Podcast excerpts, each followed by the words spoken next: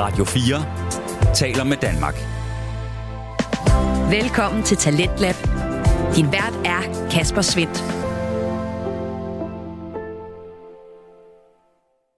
Og vi starter ugen med at komme helt ned og så helt op til det her.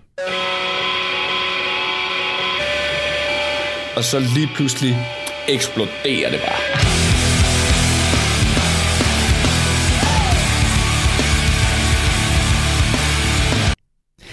Det er lidt senere her i programmet, at vi skal rocke løs sammen med bandet Deftones og podcasten Fuld Plade. Men først så skal vi lige helt ned på jorden igen med Autisme med Hjertet, som er en podcast lavet af værten Signe Bøgsted. Det er det, der er på programmet her til aften. Velkommen til. Du lytter til Radio 4. Og som sagt, så skal vi altså lige starte med at komme lidt ned på jorden, og det skal vi med videnspodcasten Autisme med Hjertet, som handler om et emne, der er alt for mange, som ved alt for lidt om. Autisme og andre usynlige handicap er nemlig noget af det, vi kan blive meget bedre til at omfavne her i landet, og for at du kan blive bedre til det, om du så er pårørende eller har kendskab til nogen med et usynligt handicap eller ej, så skal du tage et lyt til aftenens første fritidspodcast. Autisme med Hjertet giver dig nemlig både en faglig og personlig indgangsvinkel til livet med og omkring autisme. Stine, vores vært, er nemlig familierådgiver, og så har hun også selv en søn med autisme, og hun sørger på den måde for både at dele ud af sin faglige viden og de der personlige anekdoter, der sammen giver os lyttere et bedre indblik og forståelse for det her usynlige handicap.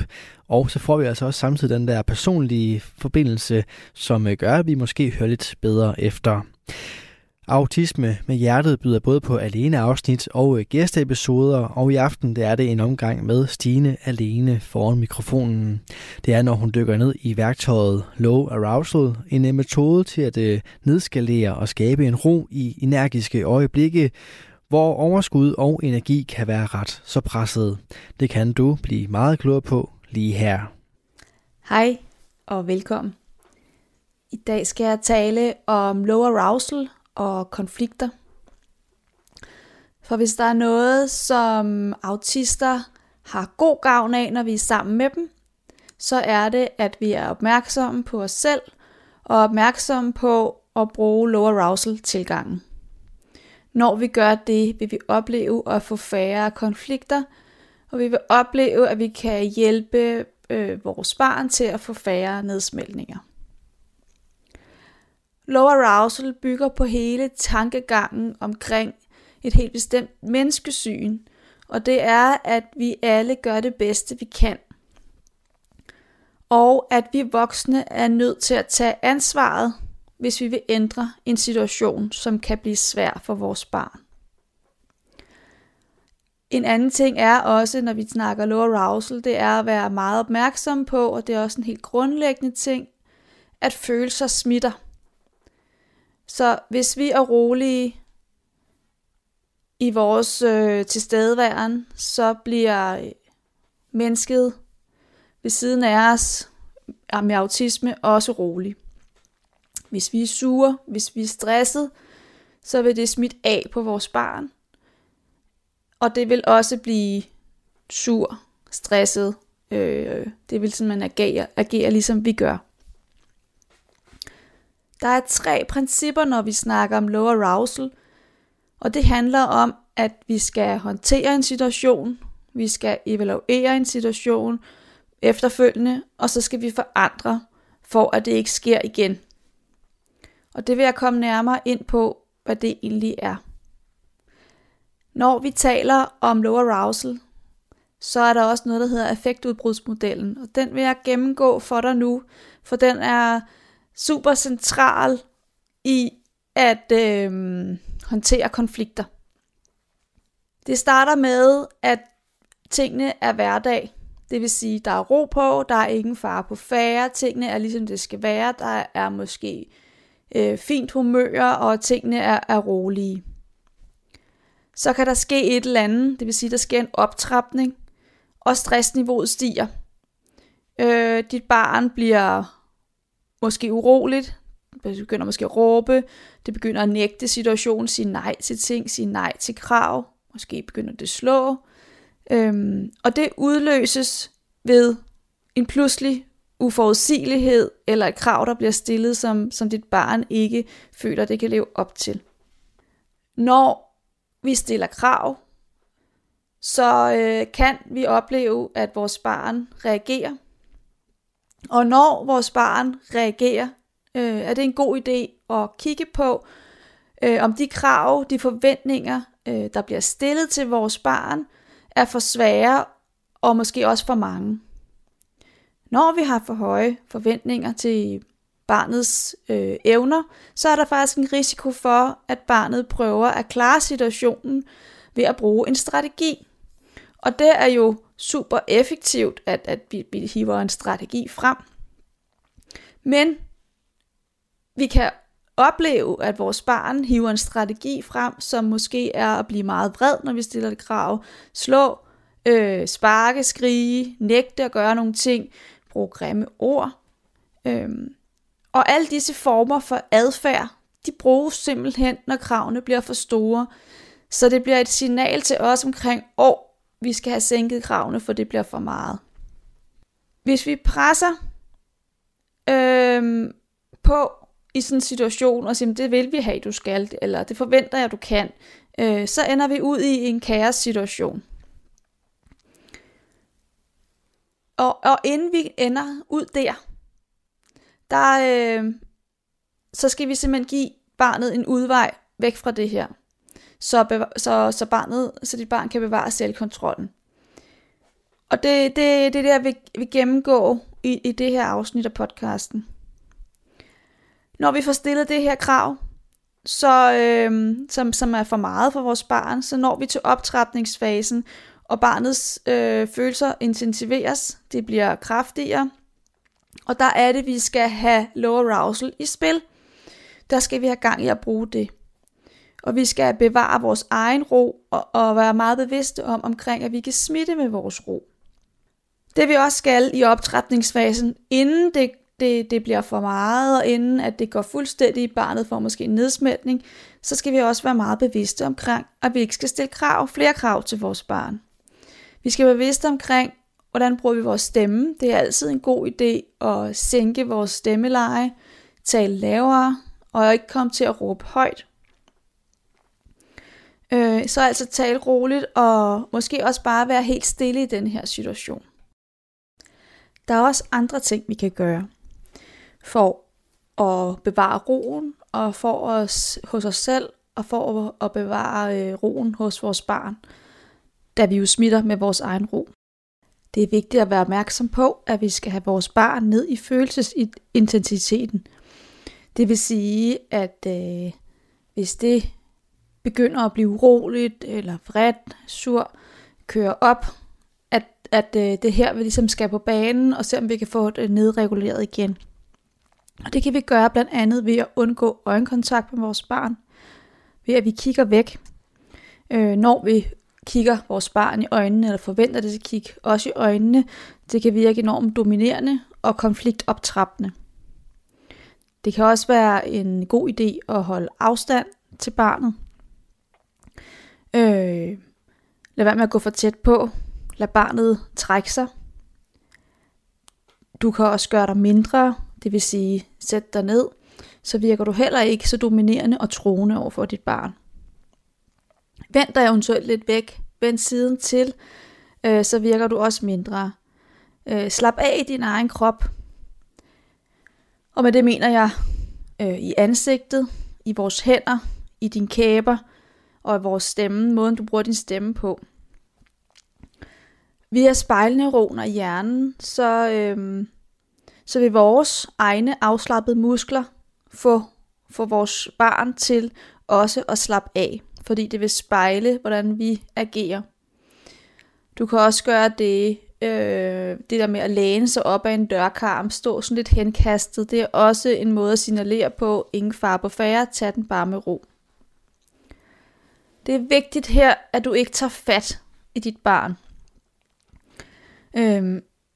Og det må du selvfølgelig godt, men kun hvis du kan mærke, at dit barn kunne have glæde af det. Og det vil være trygt for dit barn, at du lagde hånden på ham eller hende. Det kunne også være, at dit barn faktisk i den her situation ville synes, det var rart at få lagt armen omkring sig. Men igen, kun hvis du kan fornemme, at dit barn vil have glæde af det. Ellers så vil jeg anbefale, at du trækker dig lidt tilbage. Noget vi kan gøre, også i den her situation i optrapningsfasen, er også at bruge afledning. Normalt er jeg ikke til afledning, når vi taler med børn, omkring børn, fordi så får vi dem afledt fra deres nuværende følelse. Men i den her situation, som rent følelsesmæssigt bliver rigtig, rigtig svært og udfordrende, eller kan blive det udfordrende for dit barn, så vil jeg alligevel anbefale dig i hvert fald at være opmærksom på, at i nogle situationer kan det give mening at bruge afledning. Og en af de måder, du kan bruge afledning på, det er en konkret form for afledning. Det vil sige, at du kan begynde at tale med dit barn om noget, han eller hun godt kan lide. Du kan også pege på noget sjovt, der sker rundt omkring jer. En fugl ude i haven eller noget andet. Eller du kan fortælle en vittighed eller en gåde, hvis dit barn godt kan lide det. For ligesom at få tankerne hen på noget andet, end det her svære krav, dit barn står overfor lige nu. Der er også noget, man kan kalde en kompleks afledning. Det er at igen få dit barn til at grine, lav noget sjov. Man kan også gøre det, hvis I er flere derhjemme, så skift forældre.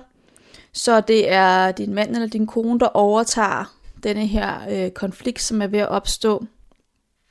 Fordi at din partner vil komme med en ny energi og en ny rolig energi omkring det her, og en ny stemning, som ikke vil være lige så påvirket af konflikten, som er ved at opstå. Så kan vi også bruge perceptuel afledning, det vil sige, at vi kan gå igennem vores sanser. Det kan du gøre ved at tilbyde dit barn noget at spise. Åbn vinduet, så der kommer noget kold luft ind. Du kan give dit barn et stykke tyggegummi, eller tilbyde en kop te, eller en så kold cola. Skift miljø, hvis du kan få dit barn med. Det vil sige, gå fra at være indenfor i varmen til at få dit barn med ud i kulden, så det mærker temperaturforskellen, for det kan være med til at aflede dit barns følelsesintensitet lige der. Sådan så du faktisk afværger, at der sker en nedsmeltning, og konflikten eskalerer. Det er super vigtigt også i den her situation med optrapningsfasen, at du altid sørger for, at der er en udvej for dit barn. Det vil sige, at dit barn kan kunne komme væk fra situationen rent fysisk, hvis han eller hun har brug for det. Du må ikke stå i vejen, du må ikke spærre vejen, du må ikke holde ham fast eller hende fast, så han ikke kan gå, fordi det vil også være med til at eskalere situationen. Så man kan også sige sådan, giv op i situationen, træk dig væk fra situationen, lav en anden plan, gør noget andet.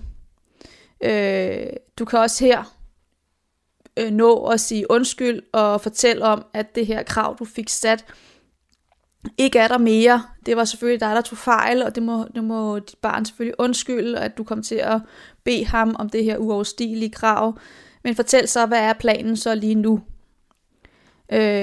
På den måde så får du undskyldt, og du får brugt en form for strategisk kapitulation, i du siger, det må du undskylde, lad os gøre det om, jeg foreslår, at vi gør det her i stedet for. Det er selvfølgelig ikke altid, dit barn er klar til at tage imod sådan en ny strategi. For når vi er nået hertil, kan vi risikere, at vi går ind i kaosfasen, det vil sige, det er den fase, hvor der er mest tryk på, og det er den fase, som er allermest ubehagelig for dit barn, og også selvfølgelig for dig selv, for du står og kigger på det. Her I kaosfasen, der overvældes dit barn af kaos, og alting bliver simpelthen for meget. Der er ikke flere muligheder for at aflede og for at gribe dit barn, fordi der er vi nået så langt op i konflikt, så der er ikke en vej tilbage lige nu. Radio 4 taler med Danmark. Du er skruet ind på programmet Talent Lab, hvor jeg, Kasper Svind, i aften kan præsentere dig for 2 afsnit fra Danske Fritidspodcast. Her først er det fra Autisme med Hjertet, som har værten Signe Bøgsted. Vi vender her tilbage til hendes afsnit 7, som handler omkring begrebet Low Arousal, en metode til at nedskalere og skabe en ro i energiske øjeblikke. Så i kaosfasen, der handler det om, at vi skal få kaosfasen til at gå så hurtigt som muligt over igen, så dit barn kan få selvkontrollen tilbage, for det har dit barn ikke her. Så hvad der nu kommer ud af dit barns mund af grimme ord, der bliver kastet med ting, dit barn råber og skriger, eller lukker ned måske, og faktisk bare sidder fuldstændig indelukket, du kan ikke få kontakt med dit barn, der har dit barn simpelthen ikke nogen selvkontrol. Og man kan sige, at i kaosfasen er målet ikke at kontrollere dit barns adfærd. Vi skal tilpasse vores måde at være sammen med barnet på. Og her, når barnet er i den her kaosfase, fordi det er kaos, og det er ikke nogen sjov situation at være i for nogen, så er det vigtigt, at vi vurderer, om det er en farlig situation, altså en situation, vi skal have flyttet os væk fra. Og det vil sige, at står dit barn med en eller anden stor sten, eller hvad ved jeg, i hånden i ren desperation, så er det en god idé, at vi flytter os væk, så vi ikke bliver ramt af stenen, hvis barnet kaster med den. Vi skal ikke begynde at løbe hen til vores barn og holde fast i barnet og prøve at vride stenen ud af hånden på ham eller hende. Fordi det er optrappende, så bliver situationen endnu værre. Og hvis vi har brug for at tage fat i vores barn, fordi det måske er for farligt at lade det være, det er måske på vej ud og løbe ud på en vej, eller et eller andet, det bliver vi nødt til at få stoppet, så er det vigtigt at huske på, at vi maks skal holde fast i 5 sekunder, og at vi skal følge barnets bevægelse. Så hvis han går fremad, så går vi også fremad, mens vi holder fast. Så det ikke føler sig fuldstændig spændt fast. Og igen er det rigtig vigtigt, at vi er opmærksom på vores egne muskelspændinger, fordi de smitter. Så hvis vi spænder op, når vi holder fast i vores barn, så vil vores barn også spænde endnu mere op. For det meste i de her kaossituationer skal vi bare, og det er jo ikke bare, men der skal vi faktisk helst ikke gøre noget, vi skal gøre ingenting. Og der skal vi tænke, at kaoset går over. Og det går endnu hurtigere over, hvis vi ikke blander os med snak og prøver at fortælle personen alverdens ting, hvad de kunne gøre og hvad de ikke skal gøre. Og det går også hurtigere over, hvis vi prøver her og trækker os simpelthen, altså trækker os væk fra situationen og bare være der. Og igen, når vi taler low arousal, så er det super vigtigt at være bevidst om vores egen følelsestilstand. Er vi spændt op, eller er vi forholdsvis afslappet? Vær især opmærksom på din kæbe. Står du og spænder i kæben, så er det noget, som andre hjerner, dit barns hjerne, vil observere og registrere i mange tilfælde, og også selv spænde op i. Bo Hejlskov Elvén, som er psykolog, han siger tit, at det tager højst 7 minutter at være i kaosfasen, hvis vi kan blande os udenom. Og så siger han også, at prøv at tage tid, så Fordi så har vi da i hvert fald et eller andet at lave, mens at vores barn er så voldsomt udfordret. Når nu vi ikke skal lave andet end at prøve at være så afslappet som muligt, så kan vi i hvert fald tage tid på situationen, så har vi da en lille opgave. Jeg vil sige, at det kan godt være, at han synes, det kun tager 7 minutter, men det føles i hvert fald som flere timer, når man står i det. Det vil jeg bare gerne dele med dig, fordi at det kan lyde så nemt, 7 minutter, om det skal der nok kunne holde ud, men når man er i det, så føles det jo som meget, meget mere. Det du også kan gøre, når du står i situationen med dit barn, det er også at stole på og tro på, at dit barn gør sit bedste. Og at huske sig selv på, at dit barn gør ikke det her mod dig, men fordi det simpelthen er for presset lige nu til at kunne andet end at være i den her kaosfase. Efter noget tid vil vi komme til nedtrapningen. Det vil sige, at vi går ud af kaosfasen, og tingene bliver mere normale igen.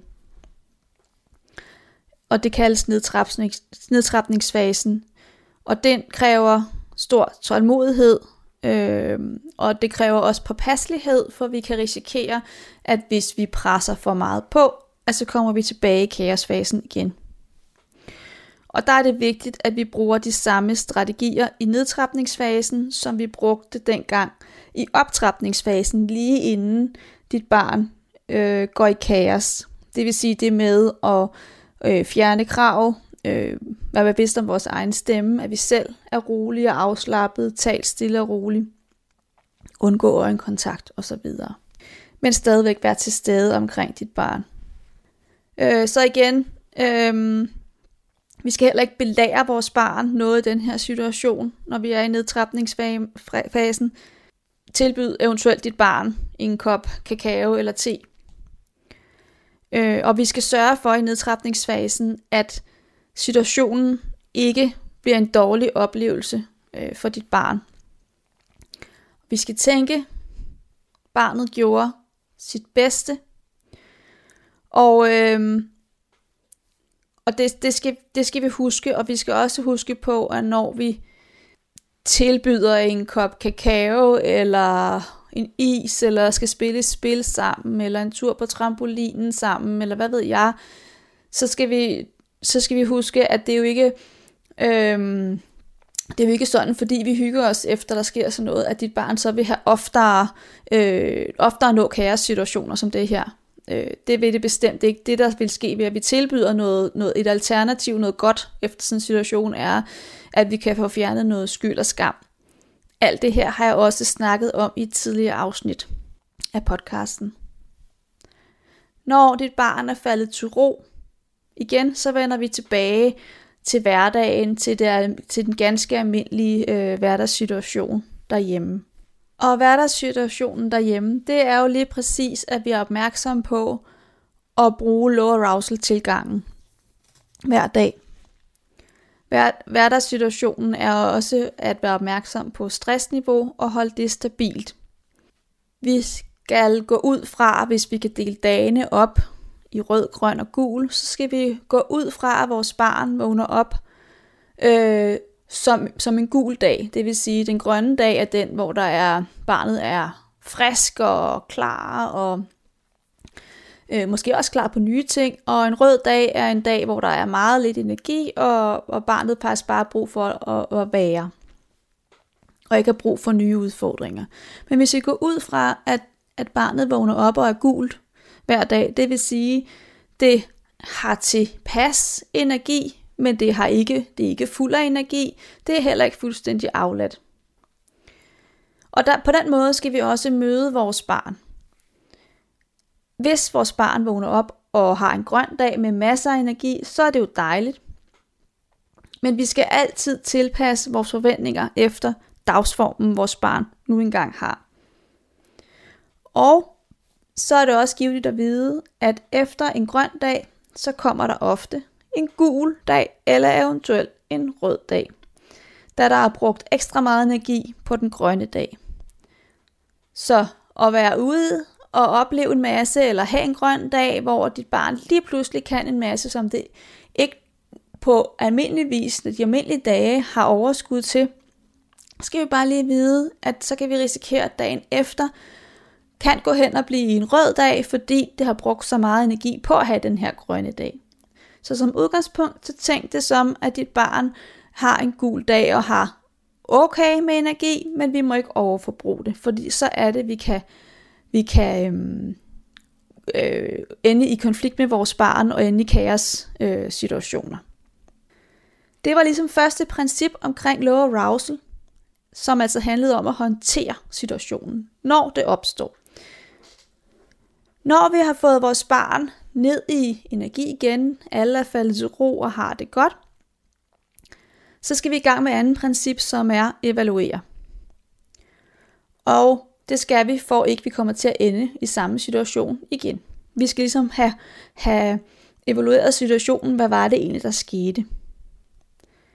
Og nogle af de spørgsmål, vi kan stille os selv, når vi skal evaluere, det er, og det er jo noget, vi selv skal snakke, altså vi skal tænke over, det er ikke noget, vi altid på den måde behøver at involvere vores barn i. Men vi kan i hvert fald som forældre tænke over, brugte jeg low arousal tilgangen hele tiden, eller var der tidspunkter, hvor jeg glemte at bruge det. Så kan man spørge sig selv omkring, hvad var den udløsende faktor? Hvad var det, der gjorde, at det blev så svært lige pludselig for mit barn? Var der uforudsete hændelser?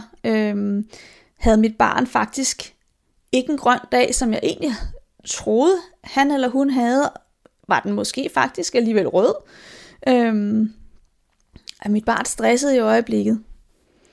Det er sådan nogle ting, man kan tænke over, når man skal evaluere. Så havde jeg for høje forventninger til mit barns evner. Lige på det her tidspunkt fik jeg sat et for stort og for højt krav. Når vi har evalueret, så skal vi også forandre, og det skal vi jo i høj grad for, at vi ikke ender i præcis den samme situation gang på gang på gang. Og det tredje princip, det hedder forandring.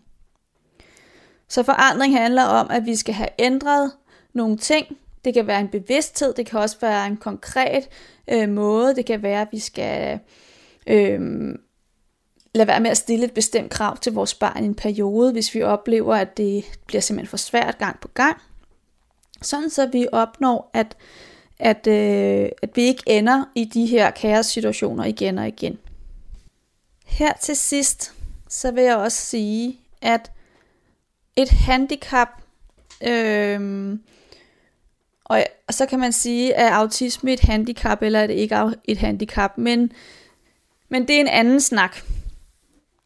Men man kan i hvert fald sige, at et handicap er først et handicap, når kravene fra omgivelserne er så store, at barnet ikke kan klare sig på lige vilkår som alle andre. Og vi må altid kigge på den udløsende faktor, og ofte altid tænke i stressmodellen, og tælle alle de forandringer sammen, alle de krav sammen, som måske kan være udløsende for at gå i kaos. Og stressmodellen, den er super interessant at tage fat i. Det vil jeg ikke gøre i dag, det kommer i en anden episode lidt senere. Fordi den er vigtig at have for øje, også når vi snakker low arousal. Hvis du er blevet nysgerrig på mere omkring low arousal, så vil jeg anbefale dig at gå ind og se. Der er nogle små klip på YouTube med Bo Hejlskov Elvén. Der ligger et link her i noterne under den her podcast episode. Og inden jeg slutter helt af for i dag, så vil jeg også lige fortælle, at så er jo også noget, der er udviklet til nu, der hedder Low Arousal 2. Og der glæder jeg mig rigtig meget til at få en gæst i studiet, som ved rigtig meget omkring, hvad det her Low Arousal 2 er for noget. Men det kommer også til et andet afsnit. Inden vi slutter, så kommer der lige en vidste du.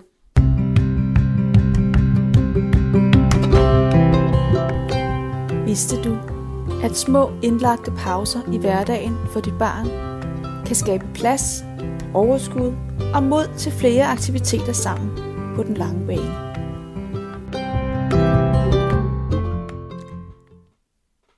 Og så vil jeg sige tak, fordi du lyttede med, og tak for i dag. Hej. Du lytter til Talentlab på Radio 4. Her var det aftenens første fritidspodcast, som hedder Autisme med Hjertet, der fik lov at runde af. Værten er Signe Bøgsted, og hun er altså både familierådgiver og podcaster her i Autisme med Hjertet, som giver dig både en faglig og personlig indgangsvinkel til autisme.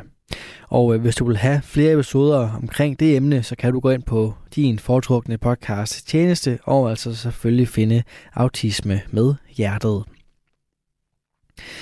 Og aftenens emne, det var altså Low Arousal her i podcasten, men det skal vi langt væk fra nu, for vi skal have fat i musikpodcasten Fuld Plade, som består af Markus Rasmussen og Daniel Houtman.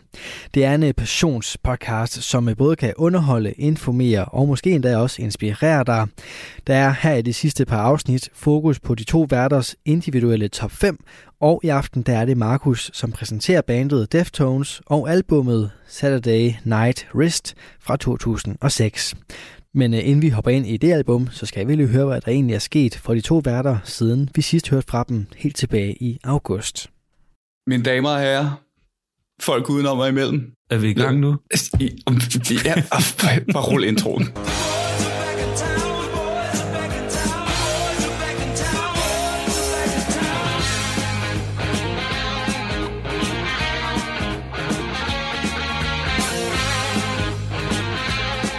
God morgen, middag og velkommen. Nej. Det er lang tid siden. God morgen, middag og aften. Mit navn det er Markus. Og mit navn det er Daniel. Og du lytter til Fuld Plade, musikprogrammet, hvor Daniel, det er ham her, og Markus, det er mig her, går igennem, hvad vi mener er de 42 bedste udgivelser nogensinde. Vi er nået til den hellige top 5 nu. Vi går igennem hver vores liste. Jeg lægger ud med nummer 5 på min liste. Næste afsnit kommer jeg til at høre dagens nummer 5 på listen. Alt, hvad vi siger, det er vores mening, det er vores holdning, det er vores dårligt formulerede meninger og holdninger. Og hvis du ikke er enig, så kan jeg spørge dig, hvorfor du skulle gå hen og gøre alting så kompliceret. Jeg kan se den måde, du agerer som om du er en anden, og det gør mig frustreret. Men livet er sådan her, du falder, og du knækker dig, og du kravler, og du tager, og du gør det ind til noget andet. Nej. Okay. Var det Avril Lavigne? Ja, det var det. Den kunne jeg godt lide. Kæft, det er godt. Efter så lang tid, så kommer du tilbage med så stærk en intro. Yes! Vi er simpelthen tilbage i dag. Vi har været væk i så lang tid. I virkelig lang tid. Jeg synes, jeg kan mærke, at jeg er sådan lidt nervøs. Ja, sammen. Vi har været væk så længe, at jeg har præsteret at fylde 30 imens. Ja, og så lang tid, at ingen af os kan huske, hvordan man gør. Nej, det tror jeg faktisk også lidt af temaet for den her podcast, men vi skal nok komme igennem det, og vi håber, I vil dele det med os. Vi er nået til finalen her. Vi er nået til finalen, så vi har begge to 5 albums tilbage. Vi har gået igennem 42 albums, nu er vi nået til top 5, og der har vi jo så valgt at gøre det lidt anderledes. Vi har valgt, at man får albumet for sig selv, kan man sige. Ja. Vi plejer at have et album med hver, og nu er der kun et album ad gangen, og så snakker vi om det, indtil vi ikke gider at snakke om det længere.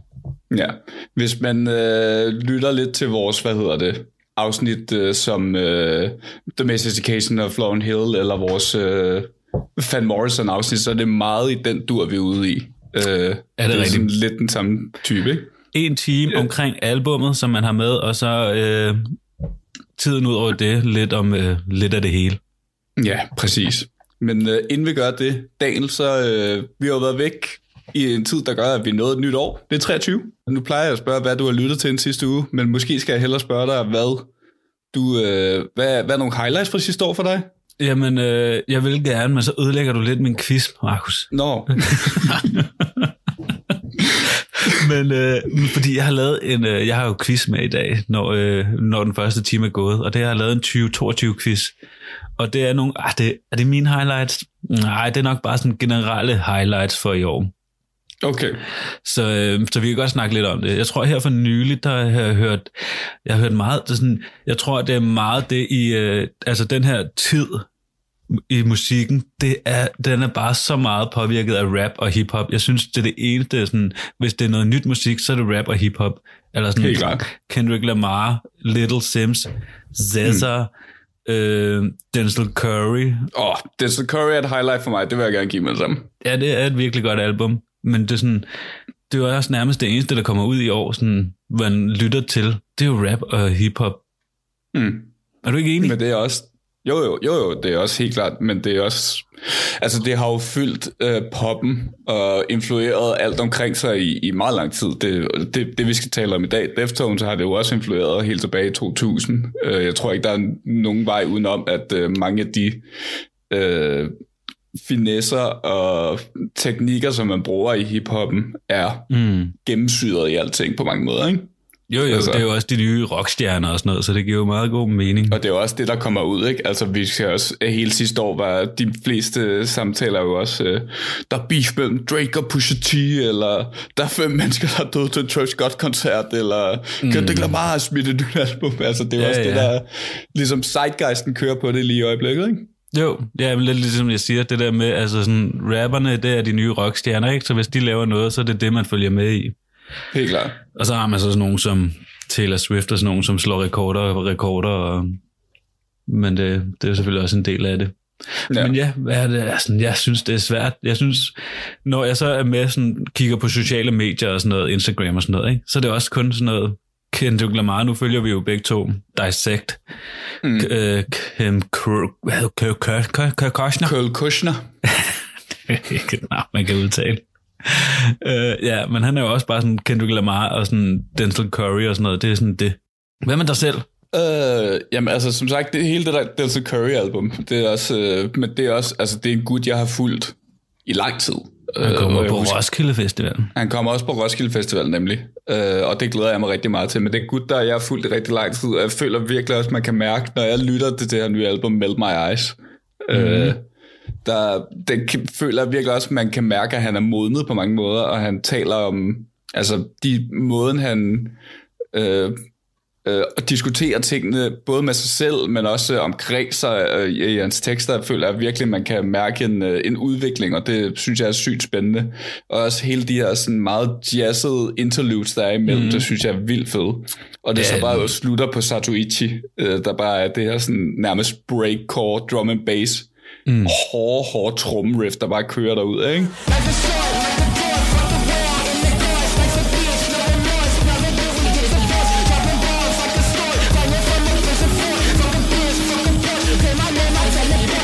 Det synes jeg var vildt fedt.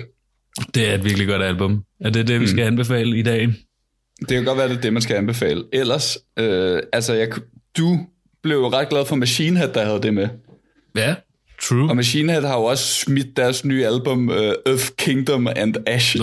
Fedt navn. Det er lidt The Blackening 2.0. Og det er også det her sådan store, timelange album, ikke? Med, altså ikke særlig mange sange, men med meget, meget lange sange. Ja. Det hedder specifikt Of Kingdom and Crown, og ordene er skrevet med øer, for some reason. Det er jo metal. Det er jo mild. Okay, fedt. Jamen, det skal jeg da lige lytte til. Og det, jeg fik lov til at lytte til dig. Det er faktisk, det er ret godt. Det kan jeg stærkt anbefale. Nice. Ja, det minder mig om, at Metallica kom med en single, men albumet er jo så selvfølgelig ikke ude endnu. Nej, det er rigtigt. Ja, det er i hvert fald, det er nogle af dem, der sådan stikker ud for mig, må jeg sige. Ellers så, altså Kendrick Lamars album står jeg stadig lidt og har sådan op i vejret. Altså jeg føler stadig, at der er nogle gode ting på det, men jeg står også lidt og overvejer sådan, hvad det er egentlig sådan, som et helhedsbillede og projekt, sådan, hvordan det egentlig står. Ja, det er rigtigt. Jeg tror stadig, at min holdning er lidt den samme, som da jeg hørte det, og jeg har også hørt det siden. Jeg tror stadig, det er lidt den der, sådan, det er ikke top 3 af de der altså, albums. Der er jo nogen, der sådan, synes, det er det bedste nogensinde, han har lavet og sådan noget. Ja, der er stadig sådan, der er det for kedeligt. Det er simpelthen for kedeligt til det. Ja, det er stadig vildt godt, og han er jo en kunstner, og som ingen andre er i dag, men stadig lidt for kedelig til, at det sådan virkelig er... Det er heller ikke et, man lige sætter på, men jeg sætter pris på eksperimentationen i hvert fald. Det vil jeg gerne give. Helt klart. Så satser vi på, at næste gang, så er det et album for de lidt mindre bløde fans, der bare vil have noget hård hiphop. Det er jo rytmen. Ja. Yeah.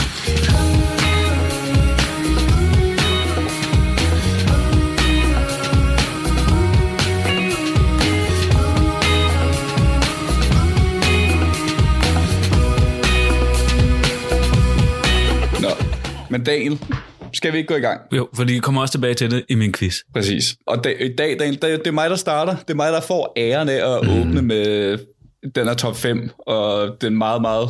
Altså, det er virkelig finalen nu. Vi er ved at være færdige med første sæson. Og det er mig, der får lov at åbne det. Også bare ballet, der er, at vi har været væk i lang tid. Så der er jeg meget glad for at tage et af mine yndlingsbands med. Og jeg sidder også med hele min CD-række heroppe foran mig. Så jeg godt lide. Det er flot. Deftones. Og specifikt deres 5. studiealbum, Saturday Night Wrist.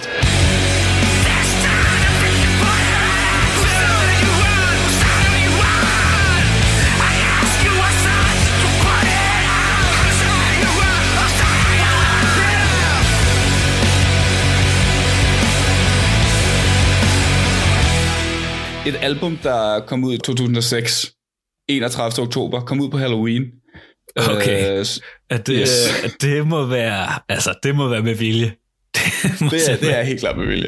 Men det er også heller ikke helt med vilje, fordi det er et album, der i Deftones, hvad skal man sige, ikonografien og fanmiljøet har det lidt været et udskældt album i mange år, men det er også et album, der inden for sådan, hvad skal man sige, de sidste 6-8 år, måske 10, sådan siden der kom ud, der er det begyndt at komme lidt op igen, og folk er begyndt at diskutere, er det egentlig ikke et meget godt album? Er det det der album, sådan okay, hvis man er inkarneret Deftones-fan, så er det det, man godt kan lide? Helt klart, og det er også, jeg må sige, det var heller ikke det album, jeg graviteret til at starte med, da jeg kom ind og begyndte at lytte til dem. Jeg har lyttet til Deftones i mange år nu. Mm-hmm. Men jeg tror, det er en af den der sådan bedst ud af 3, for jeg er ret sikker på, at det var det tredje album, jeg købte. Og det var også det album, der virkelig var sådan, okay, nu, amen, jeg er helt den. Men det er også... Det, der er med Deftones og deres lyd og deres musik, er lidt det som den gamle historie om det urokkelige objekt, der møder den ustoppelige kraft.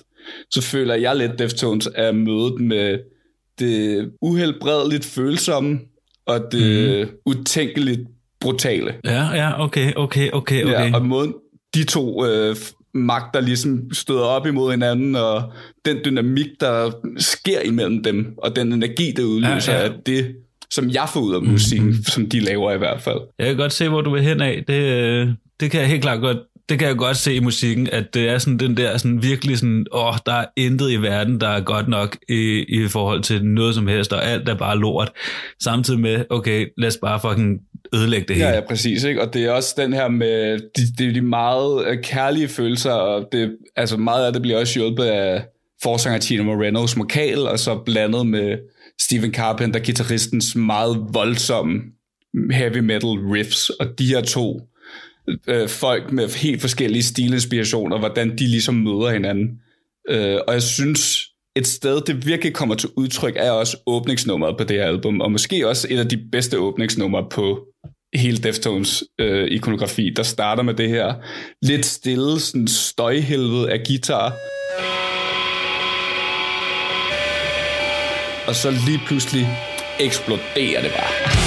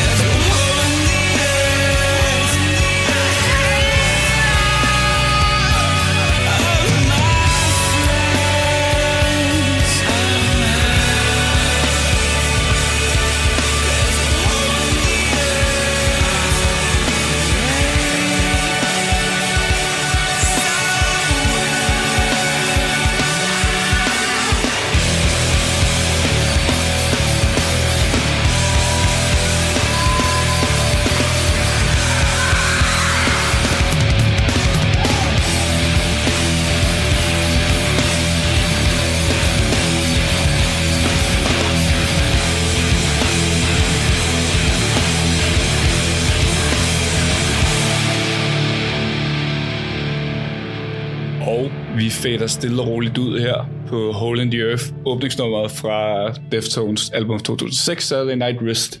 Mit 5. bedste album nogensinde. Ja, det er vildt nok. Eller sådan vildt nok. Jeg vil gerne vide, hvad det er, der gør, at du synes, det her er så godt, at det ligger på nummer 5. Jeg synes, altså det er helt klart et album, der vokser på mig, og det er et album, der starter rigtig godt med Hole in the Earth her. Sådan, det er en god sang. Det er en god sang. Mm. Men det er også, jeg tror for mig, er det her med, igen det her møde, det er ligesom den lyd, der er, og det er også en af de der sådan, Deftones er også lidt kulminationen af rigtig mange af de sådan andre albums, jeg har haft med. Deftones, hvis man ikke kender dem, startede i 93 faktisk, noget der omkring, udgav det deres, ja præcis, det er 30 år nu, ikke? Mm-hmm. Der er Chino Moreno, forsanger, Stephen Carpenter, guitarist, og Abe Cunningham, der er tromslager, går på den samme high school. De skater rigtig meget ude på rampen. Okay, det er et Californian band igen. De er fra Sacramento, California. Hvad er det for en ting? Det er helt kulminerende, ikke? Og de er på et tidspunkt, der brækker Stephen Carpenter benet, og ender så med at øve noget guitar derhjemme, som en hobby, og da Chino finder ud af det, så begynder de så at lave det her band, og så en gang i 92 eller et eller andet, eller også er det 93, der møder de Chi Cheng, der er bassist på det her tidspunkt, og også bassisten på det her album, det kommer vi nok ind på lidt senere. Chi Cheng, ja. Er han fra Asien? Han er halv kineser, mener jeg. Mener, at hans mor er kinesisk. Men de starter så det her band. Chino Moreno er stærkt inspireret af bands som Depeche Mode, New Order, Bad Brains, Faith No More. Sådan nogle af lidt de her New Wave alternative ting. Også My Bloody Valentine, som jeg havde med i bedste røde albums. Også kæmpe inspiration. Stephen Carpenter er stærkt inspireret af Metallica, Anthrax, alle de der ting. Ja, okay. Og Abe Cunningham er også både på metalsporet, men spiller også rigtig meget hip-hop. Senere hen i deres livscyklus, der joiner Frank Delgado, der spiller synthesizer, og han kommer også fra et hip-hop-kollektiv. Så det du siger, det er sådan, de er inspireret af meget af det samme, som du også altså, har haft med, og har hørt på, og lyttet til, og sådan noget. Helt klart. Det er meget det her, sådan, du ved, shoegazen og de her lidt mere rigtig hårde bydende ting sammen med det lidt bløde. Mange af, du ved, de har også arbejdet sammen med Tool, og Chino Moreno har et sideprojekt, der hedder Team Sleep, sammen med Zach Hill, der er tromslæren i Death Grips, som jeg også har haft med. Så der er mange tråde, der leder tilbage hertil på en eller anden måde. Ja, det må man alligevel sige. Men er det så noget for dig, er det så noget sådan personligt, der gør, at det her er noget af det, der ligger allerhøjst?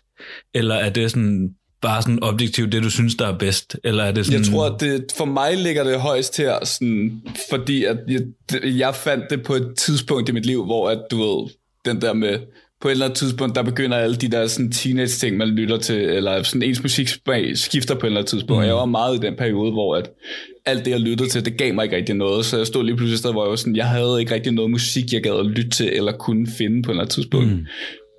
Og der hører jeg så en af deres tidlige singler fra deres andet album, Around the Fur, Be Quiet and Drive. Og da jeg lytter det, der er der et eller andet, der tigger ind i mig. Sådan, det har jeg lyst til at udforske og kigge mere ind i. Og det er så lige omkring der, at det begynder at komme frem. Ikke? Markus' modningsproces, der er lige Deftones. Det er, og Deftones har været med i min modningsproces, men det er også, altså, de bliver nogle gange også kaldt metallens Radiohead, fordi at de netop også eksperimenterer rigtig meget med deres lyd og kører ind i nogle forskellige stilarter fra tid til anden. Samtidig med, at på mange måder, der er Deftones også det band, der ligesom bliver krediteret til at putte shoegaze så meget op i mainstream. Kan du lige forklare My Bloody Valentine. Jeg kan godt huske shoegaze nu. Yes, kig ned på skoene. Ja. Yes. Og de samtidig også, altså de er et af de her bands, der kommer op der i slut 90, midt slut 90 til start 2000 af nu metal-genren, hvor vi jo har, du ved, de blev lumpet sammen med bands som Korn, Limp Bizkit,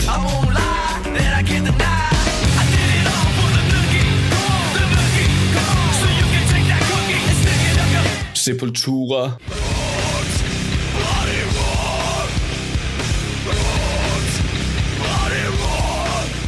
det er sjovt, ikke? Ja, sådan, nu har jeg ikke hørt så meget, for at sige overhovedet ikke hørt Korn og Limp Bizkit. Altså sådan, der, det er sådan, det kan jeg ikke se. Eller sådan, det, nej, præcis, for mig der er det mere sådan noget, altså sådan, vi har det griner, når ryger hash-agtigt Korn og Limp Bizkit, hvor det her, det, er sådan, det kan måske noget andet, eller sådan. Helt klart, og det er også det, fordi de blev sat sammen med den gruppe og hele den her genre, der ligesom kom ud her af en masse fejlplacerede mandlige angst og volatilitet og sådan noget, men på den anden side er Deftones måske også det eneste og første eksempel på et band fra den genre, der succesfuldt ligesom har brudt ud af det og formået at stille sig på plads i en anden scene, og så nu er de mere et alternativt metalband derfra, ikke? Jeg tænkte på, da jeg lyttede til det, så tænkte jeg sådan, der var to bands, jeg tænkte på. Det ene var Incubus.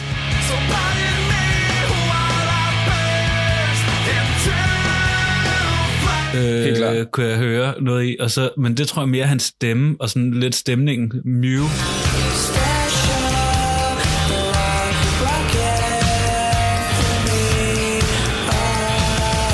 Er slet ikke lige så rocket, som Deftones er, men det er, sådan, det er hans stemme, og den der følelse, altså stemningen også. Stemmen og stemningen. Og lige præcis stemningen er også det her, hvor sådan, det er også det, der gør, at det her album stikker ud for mig.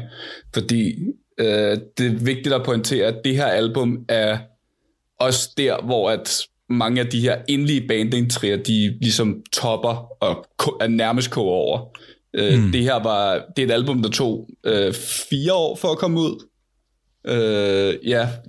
Albumet før det der selvtitlede album Deftones kom ud i 2003, og det album det kommer så lige ud i slutningen af 6, og det er simpelthen fordi at bandet nåede et punkt, hvor at de var så trætte af hinanden, at de faktisk var tæt på at gå fra hinanden og stoppe med at spille, og hele den stemning og hele de der små intriger og kampe der er inde i bandet gennemsyrer også hele det her album, fra tekst til lyd til soniske elementer, og det er også, altså man kunne høre det her på intronummeret Hole in the Earth med I Hate All My Friends, That's a Hole in the Earth og sådan noget, ikke? Det er virkelig ikke et album, man bliver glad af at høre.